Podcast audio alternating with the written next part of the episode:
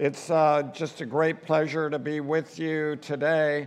Um, you know, I've heard so much about your congregation over the years, and uh, it's a special pleasure for me to be here with uh, uh my beloved friend Aubrey and his family, Nishika and the children. Of course, I, I had Aubrey as a student.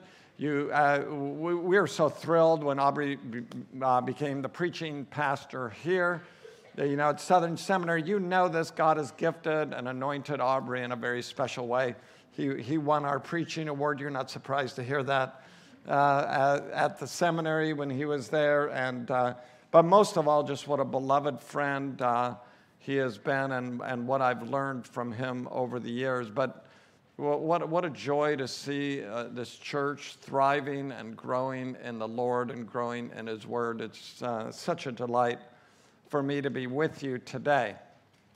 Well, our text today is Revelation chapter 1, uh, starting in verse 9 to the end of the chapter, Revelation chapter 1, starting in verse 9, and you could uh, turn to there.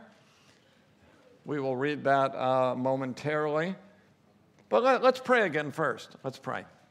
Father, we do pray as we come to your word, as we just sang, that you would uh, speak to us, help us to observe it, uh, understand it, meditate upon it, and apply the, your word to our lives. May your spirit come now and teach us in a special way, we pray in Jesus' name. Amen.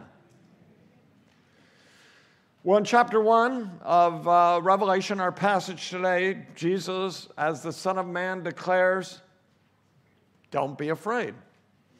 Uh, fear is a common temptation for all of us.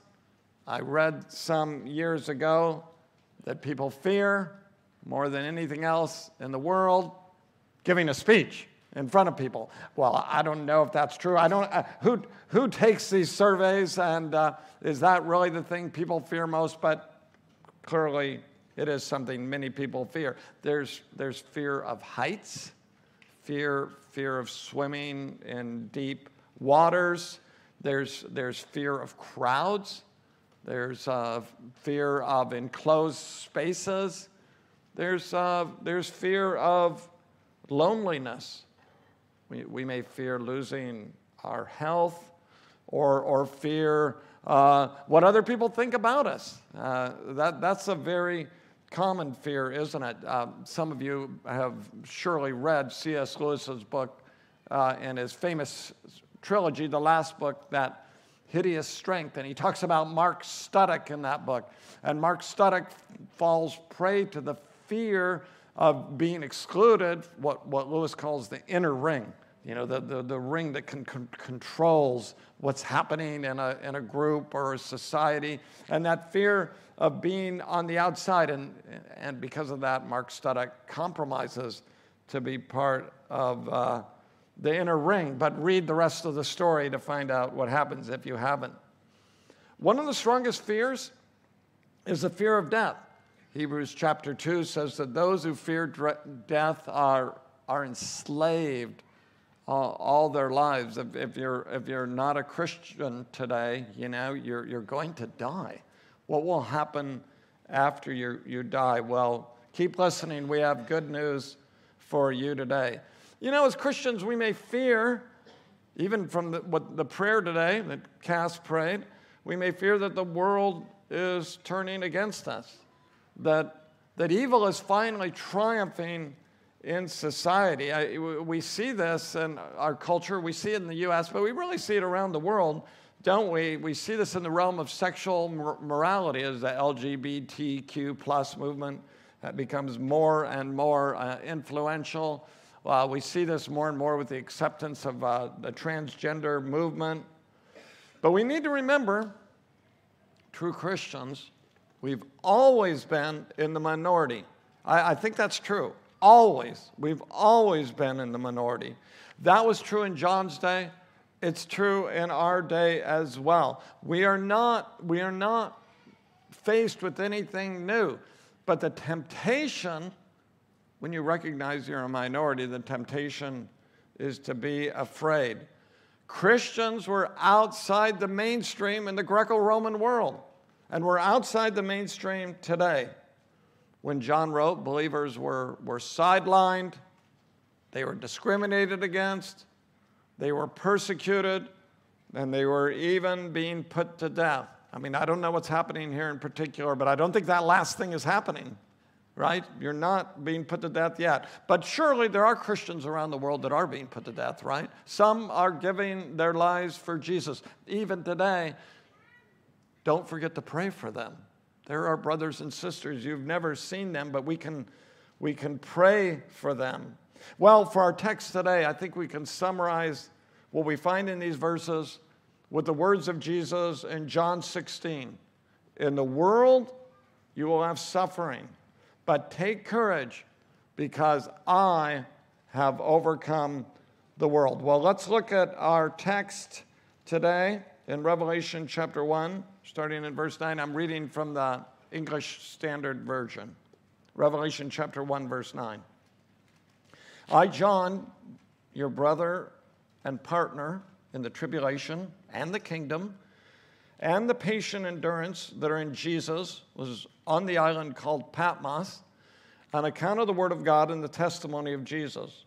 I was in the Spirit on the Lord's day, and I heard behind me a loud voice like a trumpet saying, Write what you see in a book and send it to the seven churches to Ephesus and to Smyrna and to Pergamum and to Thyatira and to Sardis and to Philadelphia and to Laodicea.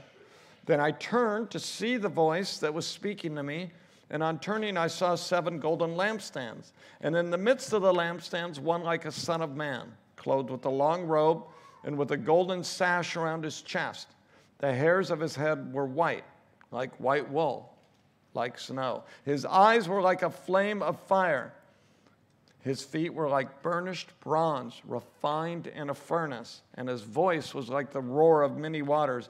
In his right hand he held seven stars. From his mouth came a sharp, two edged sword, and his face was like the sun shining in full strength. When I saw him, I fell at his feet as though dead. But he laid his right hand on me, saying, Fear not, I am the first and the last and the living one. I died, and behold, I am alive forevermore. I have the keys of death and Hades. Write therefore the things that you have seen, those that are, and those that are to take place after this. As for the mystery of the seven stars, that you saw in my right hand, and the seven golden lampstands. The seven stars are the angels of the seven churches, and the seven lampstands are the seven churches. Well, what a fascinating passage. I, I see three different kind of segments in this passage. Uh, first, verses 9 through 12 are, are function as the background, sort of, sort of background notes, important background notes. Then then verses 13 through 16 are sort of the center of our passage, and there we have the vision, the vision of Jesus as the Son of Man. And then verses 17 through 20, we have the response to the vision. That response is both John's response and, and Jesus as the Son of Man's response. So let's, let's begin with the background. What, what is the background? Well, the, the writer the writer identifies himself. He identifies himself as John. Which John is this? I believe, with most of the church throughout history, this John is John the Apostle.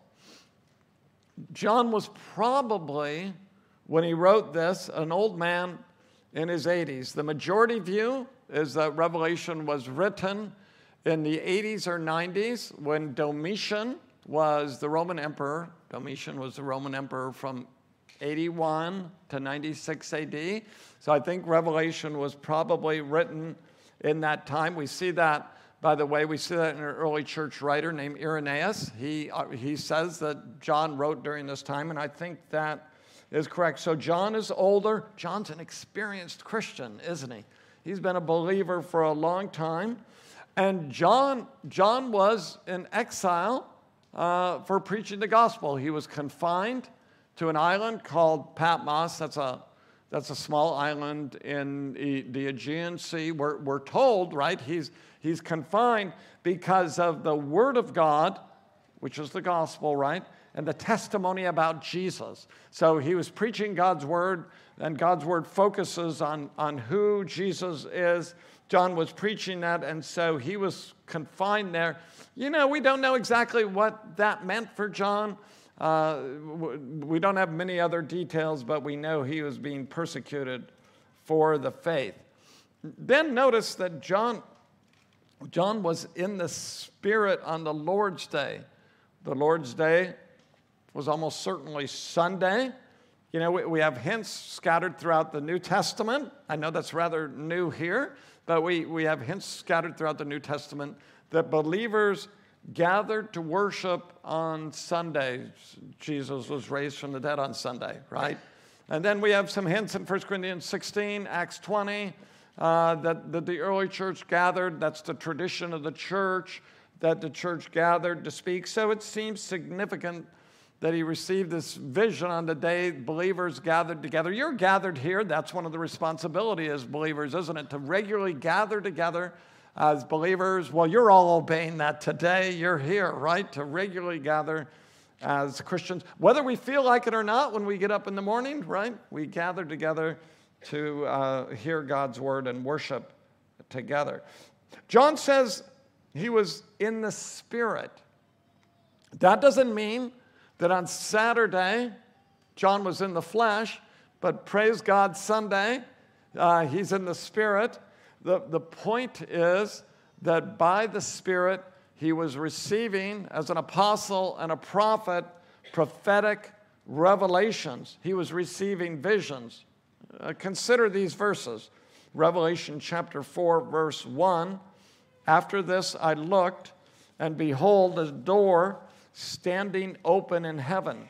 And the first voice, which I had heard speaking to me like a trumpet, said, Come up here and I will show you, I will show you what must take place after this. At once I was in the Spirit, and behold, a throne stood in heaven, with one seated on the throne.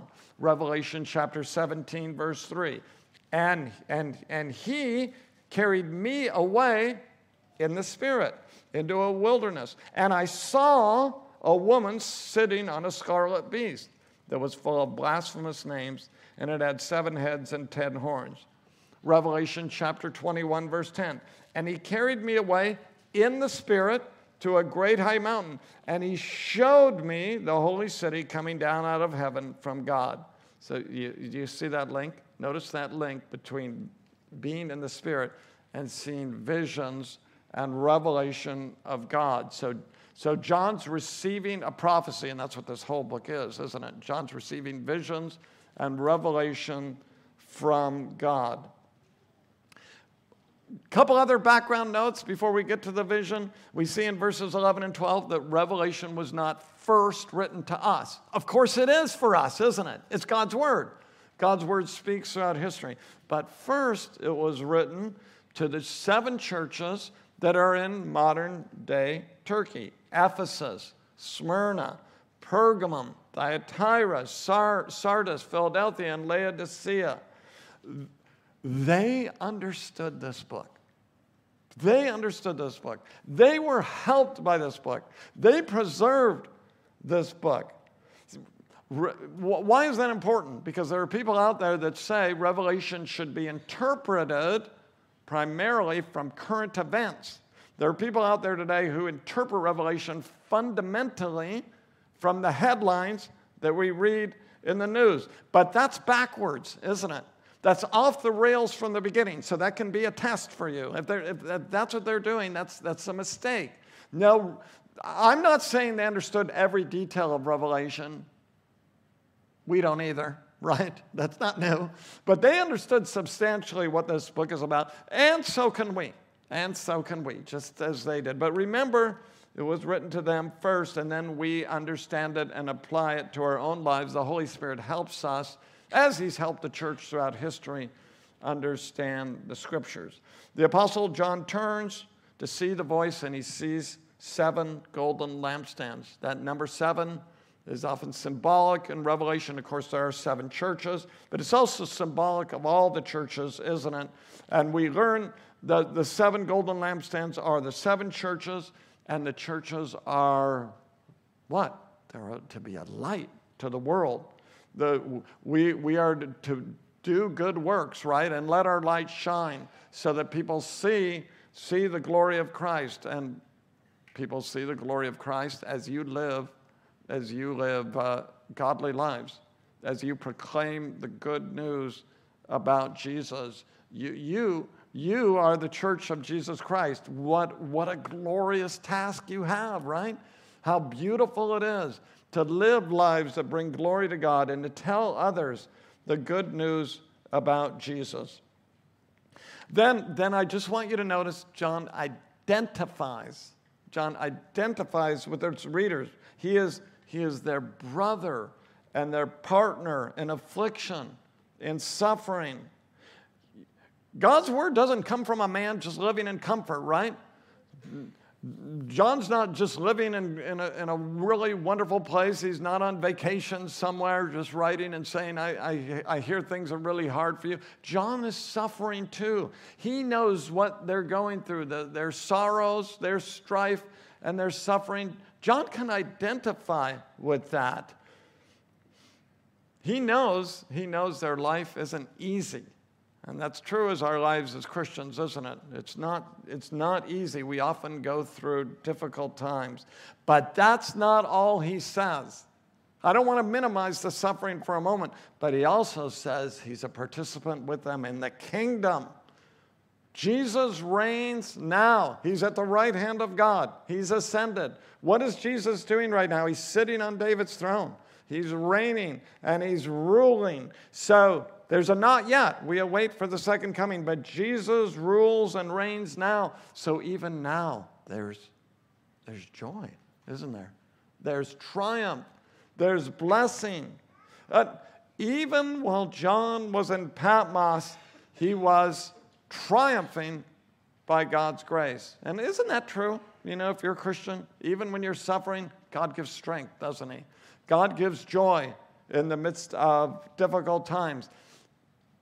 Even when it looks like we're losing, does it look like John's losing? We're winning. Even when we're suffering, finally we're triumphing. God's kingdom has come. Therefore, brothers and sisters, there's no reason to fear. We have no reason to fear. We serve a triumphant God. Well, that brings us to the vision of Christ in verses 13 through 16. We see, we see in this vision that Jesus is is the Son of Man. That's the, we read that passage earlier, right? The passage about the Son of Man in Daniel chapter 7. I just want to remind you of that. You could flip over there quickly if you are flexible with your fingers, you know, or your iPads, whatever you have, or phones. Uh, Daniel chapter 7, I, I looked, verse 9, thrones were placed, and the Ancient of Days, that's God, right? Took his seat. So God, God rules, right? His clothing was as white as snow, signifying his purity. And the hair of his head was like pure wool. Note that, we'll come back to it. The hair of the Ancient of Days, God's head, was like pure wool. His throne was fiery flames. Its wheels were a burning fire. Entering God's presence is an awesome thing, isn't it? We see that there. A stream of fire issued and came out from before him. A thousand thousand served him, and 10,000 times 10,000 and stood before him. Then, then I skip to verse 13. I saw in the night visions, and behold, with the clouds of heaven, there came one like a son of man. And he came to the Ancient of Days and was presented before him, and to him was given dominion and glory and a kingdom. Well, this vision in Revelation is of this Son of Man. And, and John is telling us the Son of Man is Jesus Christ. He fulfills this uh, prophecy we find in the Old Testament. Of course, we read about that often in the Gospels, don't we? Again and again, in all four Gospels, we're told Jesus is the Son of Man. And now we see it again here in the book of Revelation. Jesus is also called the Son of Man in Acts chapter 7, verse 56. Stephen uh, acknowledges him as the Son of Man as he's uh, dying. And, and perhaps we have a, a, reference to this past passage as well in Hebrews chapter 2. But we see it here in Revelation chapter 1. And what do we see about the Son of Man? He's, he's in the middle of the lampstands. Now remember, the lampstands stand for the churches. So that means he's in the midst of the churches. You know, another thing to notice here in this passage, we have to be good Bible readers. Often John takes what he describes in this vision of the Son of Man and he applies it to the letters to the seven churches. So when you know when you read those letters to the seven churches, he often takes from part of this vision and applies it to the churches. And we also find it in other places in the book of Revelation as we shall see. And we see it in this case Jesus as the son of man is in the midst of the churches and then we read in the first letter the letter to the church of Ephesus in chapter 2, verse 1, that Jesus walks among the seven golden lampstands. What does that mean? Jesus has fellowship with the churches, right? He's walking in the midst of the churches. Jesus has fellowship with this church. He's walking in the midst of your church. He knows, he knows what's happening in this church. He knows you. He knows uh, what you're like. He, he, he, he, he knows that the church of Ephesus is doctrinally orthodox. Praise God, that's really important. And that's, I know that's emphasized in this church because I know Aubrey and some of your other pastors. And that is so vital to be doctrinally orthodox. He knows this church is doctrinally orthodox, that is the church of Ephesus, but that it's loveless without love. And we can also say, uh, he walks with the churches. He's our good shepherd. He doesn't abandon the churches. He enjoys, he enjoys fellowship with us. He abides with us. He pours out his love upon us as the glorious uh, Son of Man. Secondly, we see as the, as the Son of Man, he's clothed with a long robe and he has a golden sash around his chest. So, so what does that long robe and that sash represent? You know, this is not a literal picture. Have you ever seen? I've seen people try to draw pictures of this passage. Have you, have you ever seen this? This is not a literal picture, though, of what Jesus looks like. This is apocalyptic literature which is full of symbolism. That doesn't mean it isn't real, but it means we must interpret the symbolism well. Well, we look back, we look back in the scriptures, we look back to Exodus chapter 28, and there we see that the priests have this long robe and this golden sash. So John is telling us that Jesus, as the Son of Man, is our high priest. He's a, he's a priestly Son of Man. He's a priestly Messiah. Uh, Revelation chapter 1, verse 5 says that Jesus loves us and has set us free by his blood. Now, these are words coming out of my mouth, but they're so true, aren't they? He, if you're a Christian, he loves you. John Owen says, I think, I think this is right, every sin we commit is because we don't recognize how much God loves us.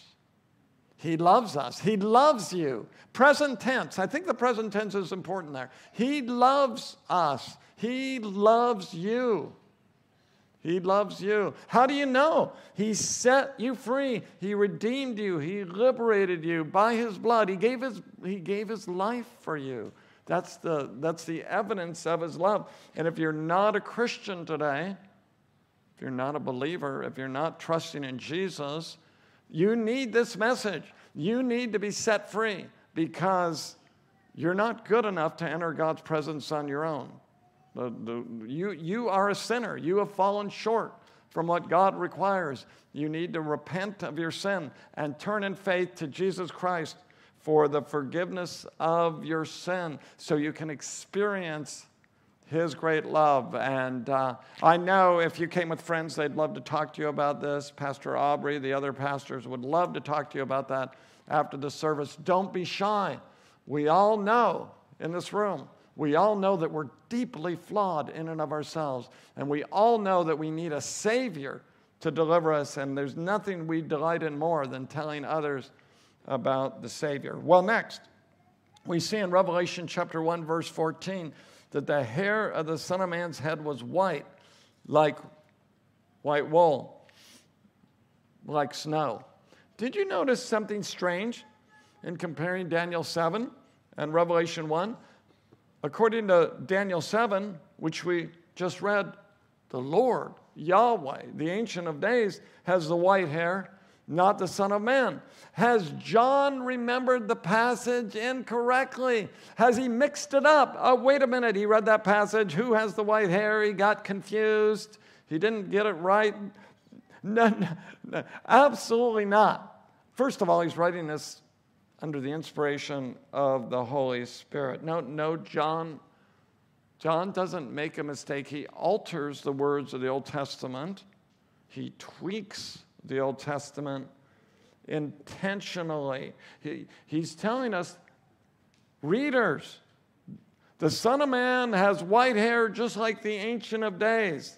What, what is he telling us when, when he's saying this? He is saying the Son of Man is fully God, he's fully divine. The Ancient of Days is fully divine. So is the Son of Man. What does the white hair represent? Eternity. God doesn't literally have white hair, right? Nor does Jesus. But it symbolizes his eternity. The Son of Man has always existed as the Son of God, right? and will always exist. He's eternal. And he's wise. Probably the white hair also symbolizes wisdom, right? He is wise. And he's infinitely wise. As God is infinitely wise, he's fully divine, he's fully God. So this is no mistake.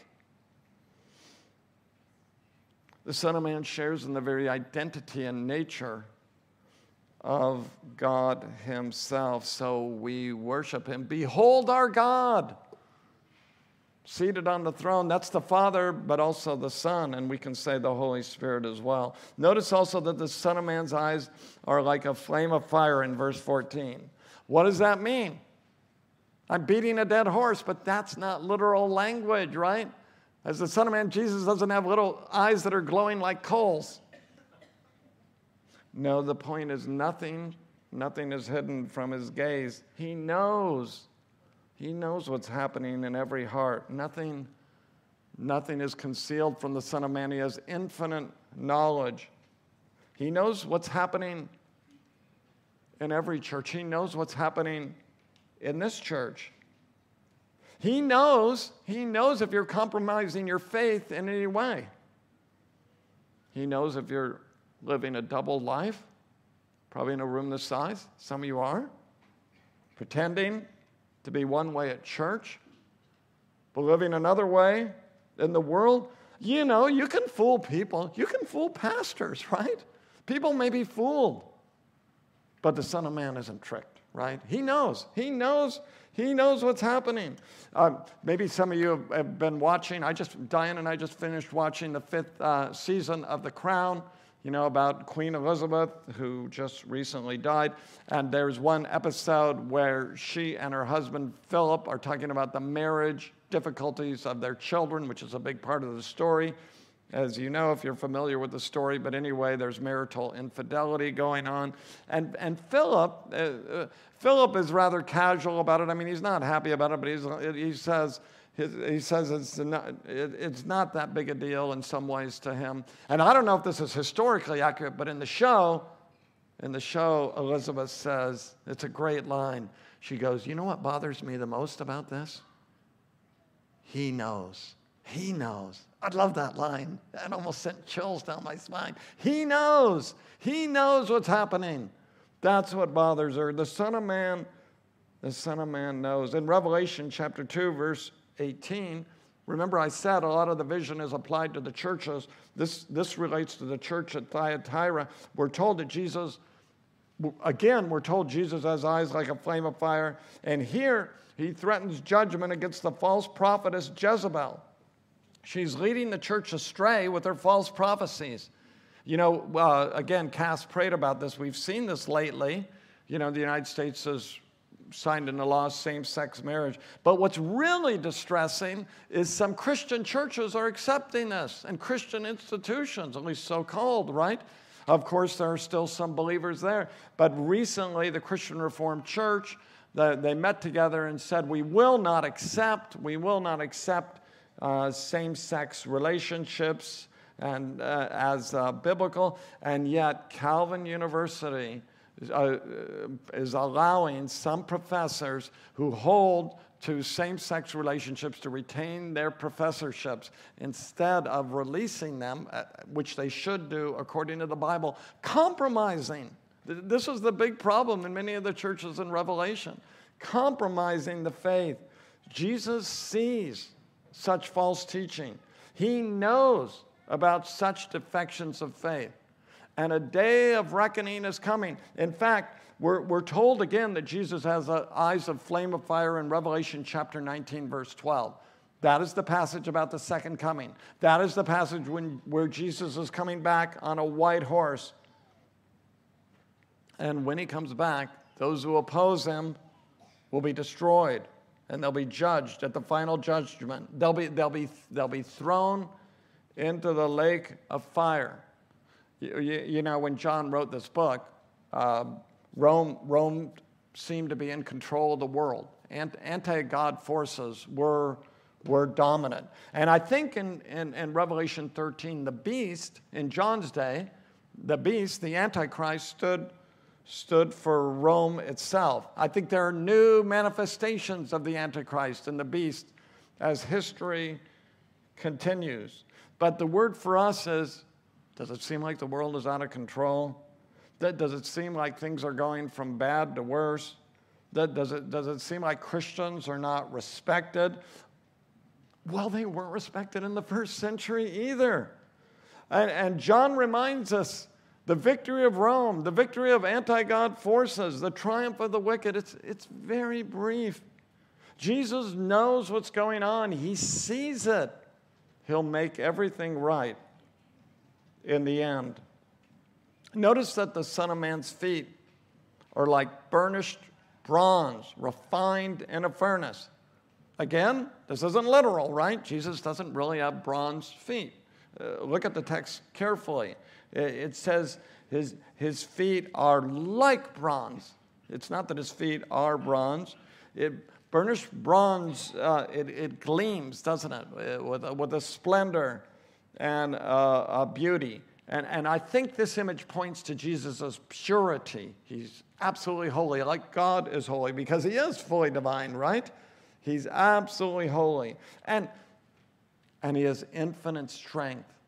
Bronze feet crush enemies.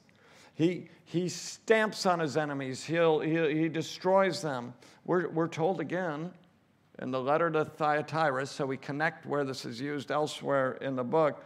We're told in the letter of Thyatira again that Jesus has feet like burnished bronze. Again, again, this relates to Jezebel and her followers. Jezebel wasn't her real name, right? That's picking up an Old Testament name and applying it to a false prophet of John's day. He will not, the Son of Man will not tolerate evil. He will crush them. He will crush evil. Is he bad? Is he bad because he crushes evil? He will crush evil because he is pure and he is good and he is holy. Crushing evil is not evil itself, is it? It's a manifestation of his goodness. His voice is like the roar of many waters, verse 15. His voice is as majestic as the mighty ocean waters as, as, a, as a waterfall crashing, as a, as a, as a rushing river. There, there are many voices in the culture, in, in social media. You know, they're swirling, swirling, and swirling, and there's talking, and there's talking, and they're talking. But this voice, this voice has majesty and power and it has a beauty that outlasts any other voice. This is the voice that silences ultimately every other voice. And, and speaking of his voice, notice that a two edged sword comes out of his mouth, verse 16. That can't be literal. A two edged sword would really cut up your mouth, wouldn't it? No, it's not, it's not literal. The, the, the sword refers to the word that comes out of the mouth of the Son of Man. It is sharper than any two edged sword because it cuts and destroys his enemies. It, it is an effective and powerful word. Revelation often emphasizes the final judgment, doesn't it? We see that often in this passage. In fact, again, the two edged sword is mentioned twice in one of the letters, in the letter to the church of Pergamum in chapter 2. And that two edged sword is directed to, in this letter, to Christians, at least people who call themselves Christians, who are compromising. And, and it appears again in Revelation 19, 19, verse 15. Again, that's the passage on the second coming, where Jesus is coming on the white horse in Revelation chapter 19, verse 15. Remember what's happening in that passage? Jesus and the armies of heaven are coming. You have the beast, the false prophet, and their evil armies coming for the battle. The beast is the Antichrist, and Jesus speaks the word and defeats the beast and the false prophet and their enemies. The beast and the false prophet are thrown into the lake of fire. That agrees with Second Thessalonians chapter 2, where there the beast is the Antichrist is called the man of lawlessness, and Jesus will destroy him by the breath of his mouth. Jesus will speak the word and poof, he's gone. Let's rejoice because we are triumphant finally, aren't we? These aren't just words on a page, there are anti God forces. They will be defeated. So finally, we see the face of the Son of Man was shining like the sun in its full strength. Have you ever tried to look at the sun when it's shining at full strength? Well, kids, if there's kids left in here, don't do it. Adults don't do it either, right? It can damage your eyes to look at the sun. Of course, it's so glorious, it's, it's, it's, it's difficult to do. Well, that's, that's the point of the passage, isn't it? The Son of Man is radiant, He is brilliant, He is majestic. And so John is saying, consider this glorious, beautiful, radiant, astonishing Son of Man. His beauty is more than we can bear and yet it fills our souls. We serve the majestic one, the glorious one, the beautiful one. So, how do we respond? That's the next segment, verses 17 through 20. Both John and Jesus. Well, when John sees the Son of Man in all his glory, he falls on his face as though dead. He, he faints straight away, doesn't he, when he sees the Son of Man in all his glory. I don't know if you've ever had someone say to you, hey, I'd really like it if an angel appeared to me or, or, or, or Jesus himself. That would be great. They don't know what they're talking about, right? Because every time in the Bible an angel or God appears to someone, what, we can't take it. We, we faint straight away. It's too glorious. And that's what happens here, right? It's, it's too much. It's too much for John as finite and sinful creatures, we cannot stand in his presence. And yet at the same time, and at the same time, there's something thrilling about this. You know, people climb Mount Everest for the adventure, for the risk, for the thrill. Maybe some of you read the book Into Thin Air. I read that book. One of the striking things about that book, not, not at one moment in that book did the guy ever say, I'm having fun, right? The whole time he was like miserable, you know, so cold and so difficult. But what did he do it for? The, the, the, adventure, right? To say you've climbed it. The one thing we don't want to experience in life, we don't want to be bored. And, and what, is, what is scary and terrifying is often exciting. Well, what am I saying? You'll never get bored with God because he is, in the best sense of the word, terrifying as well. And therefore, he's exciting. He is far more terrifying and thrilling than anything in this world. That is why only God can satisfy our hearts because everything that is beautiful, everything that's exciting, everything that's fascinating in this world points to Him. But, that, but we don't end there, do we? The Son of Man is not only terrifying, but also loving and comforting. He lays his right hand on John. That, the right hand is the hand of strength, right? And what does he say? Fear not. That's the word to the suffering church in the first century. That's the word to the beleaguered church, to the persecuted church, to the church in danger of compromise. And that's the word for me and you today. That's the word for ECC today. Don't be afraid. We fear many things. We fear people. We fear future and we fear death. But the glorious Son of Man says, Don't fear. Don't fear. We're to be free from fear because the Son of Man is also the Son of God. Jesus says in verse 17, I am the first and the last. These words are truly astonishing. We, we, we can go back to the Old Testament and see from these words, this is one of the clearest examples. Actually, there's lots of them, but here's one of the clearest examples in the scriptures that Jesus is fully divine, that he's fully God. These words go back to Isaiah chapter 44, verse 6. Let me read that to you. Thus says the Lord, Yahweh, the one true God. Thus says the Lord, the King of Israel and his Redeemer, the Lord of hosts. I am the first and I am the last. Besides me, there is no God. So, this claim is made in the Old Testament by Yahweh, the God of Israel. What does he say? There's no other God but me. I am the first and I am the last. And now Jesus says the same thing. So, it's very clear, isn't it? That Jesus is also, as the Son of Man, as the Son of God, the first and the last. He is fully God, He is fully divine. And of course, we'd have to look at many other texts, but we, we, we see from this, right, that the Father is fully God, the Son is fully God, the Spirit is fully God. We have three persons, but one God sharing the same essence, the same being, the same, the same nature. That is not an invention, is it, of the later church, but it reflects accurately the teaching of the New Testament. The Son of Man is the first and the last. He has always been. He has always existed. He will always be. He has reigned from the beginning of history and before he has been in existence. He will reign to the end of history. His rule will have no end. Fearful Christian, the Son of Man holds the world in his hands, doesn't he? He holds your life in his hands.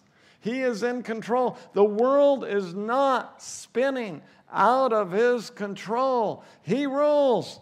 Do not, what does he say? I'm the first and the last, and everything in between. I rule. Don't be afraid. Do not fear. Trust me. But John doesn't stop here. Jesus isn't only fully God, but he's also fully man.